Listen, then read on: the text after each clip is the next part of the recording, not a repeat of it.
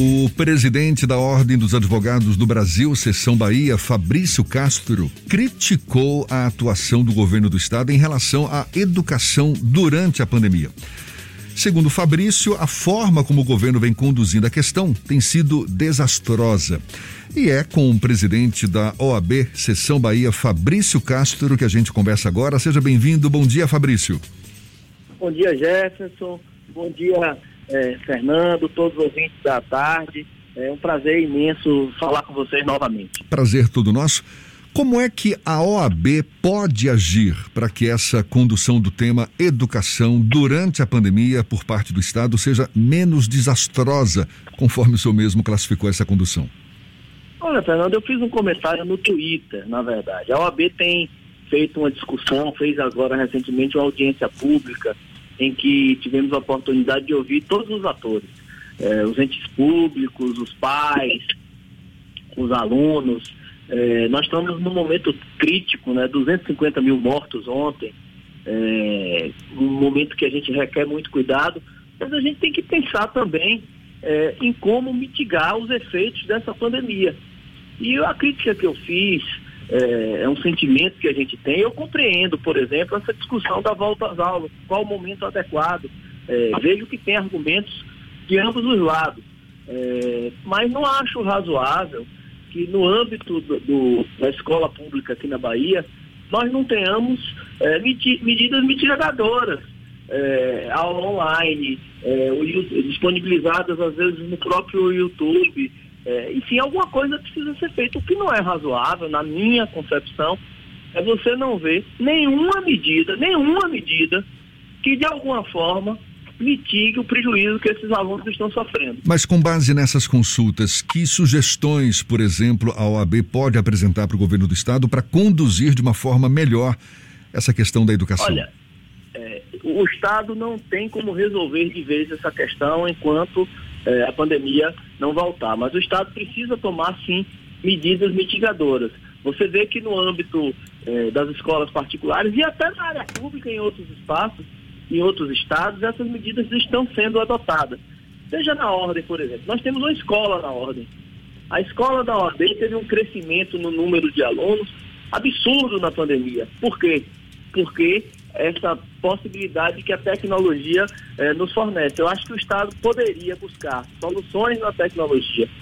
Eh, eu sei que muitos alunos não têm acesso, mas muitos têm. A gente tem que facilitar isso. Então, eu penso que o ideal seria eh, ter um planejamento para disponibilizar aqueles alunos que hoje estão em casa, que eles possam ter acesso àquele conteúdo programático, seja por uma aula de forma online para os que puderem, seja então disponibilizando um conteúdo de forma remota. Mas é preciso que se faça é, alguma coisa. É, existem exemplos, é, diversos exemplos é, por todo o país, e eu acho que o Estado da Bahia precisa é, sair dessas circunstâncias. Eu vi um estudo da FGV, o Estado da Bahia foi o último lugar nesse tema. Fabrício. Um estudo da FGV. Fabrício, Fernando Duarte agora o falando. Fernando a última pergunta foi do Jefferson. É, o OAB Bahia iniciou uma campanha para a retomada de algumas atividades da área jurídica. O Tribunal de Justiça, o Tribunal Regional do Trabalho e a Justiça Federal tiveram acessos limitados durante esse período da pandemia. Só que essa campanha da OAB acabou coincidindo com o aumento do número de casos. Não é uma contradição essa campanha acontecer exatamente no momento mais crítico da pandemia? Na verdade, não é uma contradição, é um azar. É, se você for observar, Fernando, a pandemia tem um ano. É, em março, quando a pandemia começou, ninguém imaginou que hoje, um ano depois, a gente ainda estaria falando dela. É, então, eu, eu, compreendo que durante o ano passado, é, se houvesse uma expectativa, vai voltar, não vai voltar, vamos segurar um pouco, mas hoje nós temos essa realidade. Nós temos a realidade de que nós não temos uma política de vacinação e este ano está comprometido de novo. Quando a OAB fez esta campanha, é, iniciou essa campanha, foi um pouco antes das informações desse pico de pandemia agora. E de forma nenhuma é, é, a campanha fica descaracterizada, porque o que nós não queremos de forma nenhuma uma volta irrestrita, uma volta irresponsável. O que nós queremos é uma volta controlada. O, o Poder Judiciário ele fez um plano de retomada. Esse plano de retomada é justamente para o período de Covid. Se você for nos prédios do Poder Judiciário, se for no Fórum Rui Barbosa aqui, ele está lá com as divisórias de vidro. É possível você colocar o controle de acesso. Não acho que é possível nesse momento você permitir o acesso ilimitado, mas você pode controlar o número de acesso. Eu visitei a comarca de Iambuque.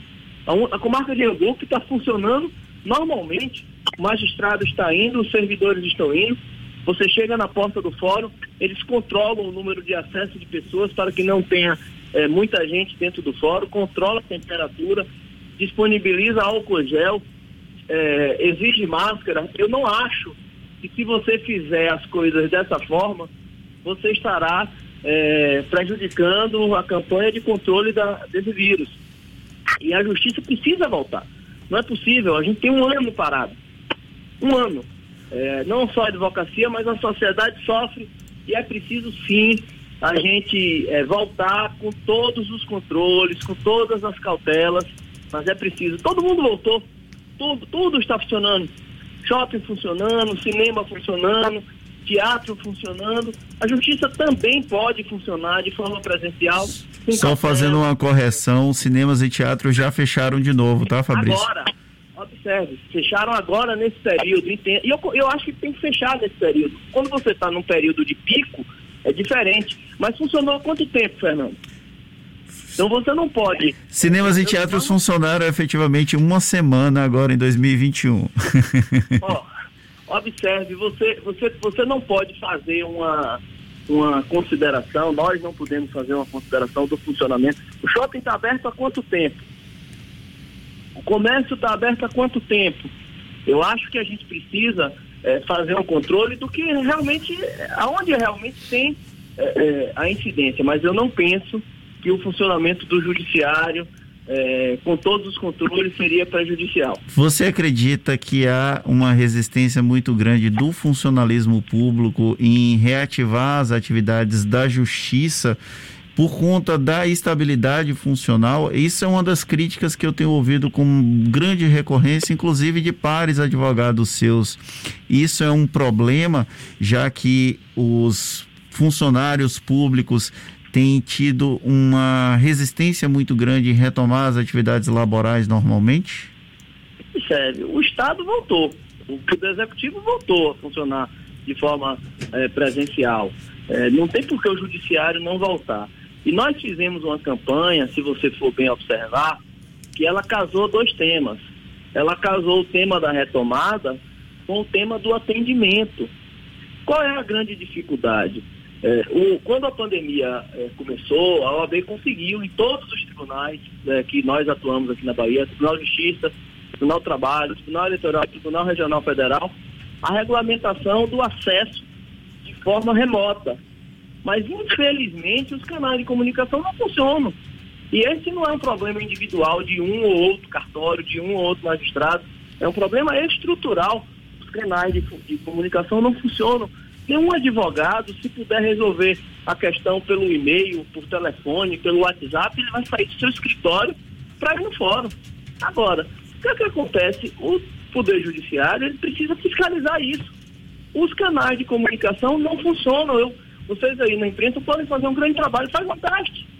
Pega a relação dos canais de comunicação que o, o tribunal disponibilizou e vê se consegue falar, tá certo? Então, isso precisa ser, ser, ser revisto, por quê?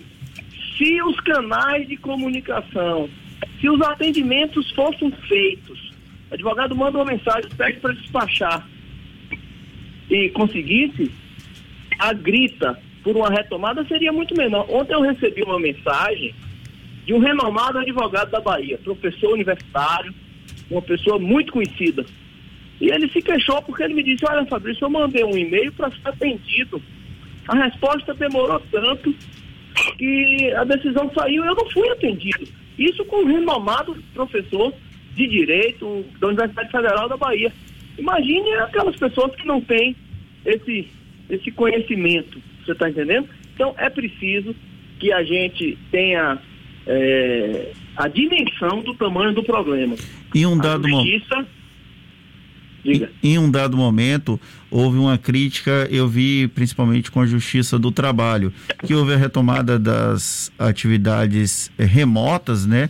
O juiz ficava à distância, mas os advogados acabavam dividindo os espaços com os seus clientes, o que de alguma forma facilitava a contaminação. Como é que está essa questão das audiências virtuais? Já se chegou a um denominador comum nas instâncias judiciais? Os advogados estão satisfeitos com a realização, com a forma como essa, essas audiências têm acontecido? audiência presencial, ela só pode, no nosso entendimento, ser realizada com a concordância dos advogados das partes. Não apenas por, pelas questões do vírus, por uma questão de segurança no processo.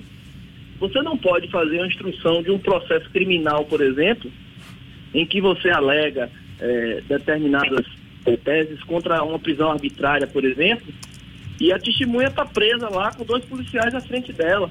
Esse caso aconteceu em Ilhéus. Estou dando um caso concreto que aconteceu em Ilhéus. Então, a questão das audiências é, virtuais, o problema maior é esse, é a segurança. Os advogados não querem fazer por isso, as audiências virtuais, eh, no futuro elas vão acontecer, mesmo como um legado da pandemia, mas na forma que o CNJ está determinando. Os tribunais, os tribunais vão ter que disponibilizar nos seus espaços áreas para se fazer audiências virtuais.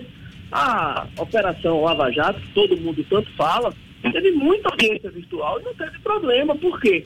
Uma pessoa mora em Salvador, tinha que dar um depoimento, ela ia na sede da Justiça Federal, ela ia na sede da Justiça Federal e dava um depoimento.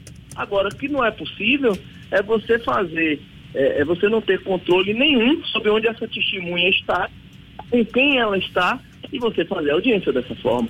Isso não é uma justiça segura. Fabrício, para a gente encerrar, a gente começou a nossa conversa falando da sua crítica postada no Twitter contra a condução, a forma como o governo do estado vem conduzindo a questão da educação aqui na pandemia.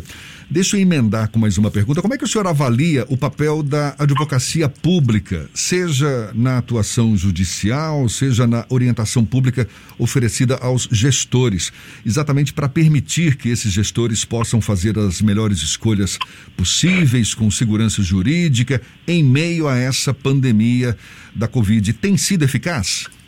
Olha, a gente tem na Bahia uma excelente advocacia pública. Eu posso dizer a vocês que tanto no âmbito do município de Salvador, como no âmbito do estado da Bahia, nós temos um, um, nível de excelência na Procuradoria, tanto na Procuradoria do município, como na Procuradoria do Estado. São profissionais que fazem uma advocacia de Estado, eles não fazem uma advocacia de governo.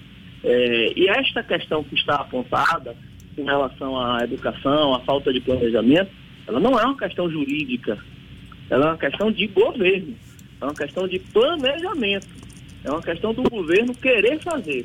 Eu acho que o governo, eu disse nesse mesmo Twitter que eu critiquei a questão da educação, eu elogiei a saúde.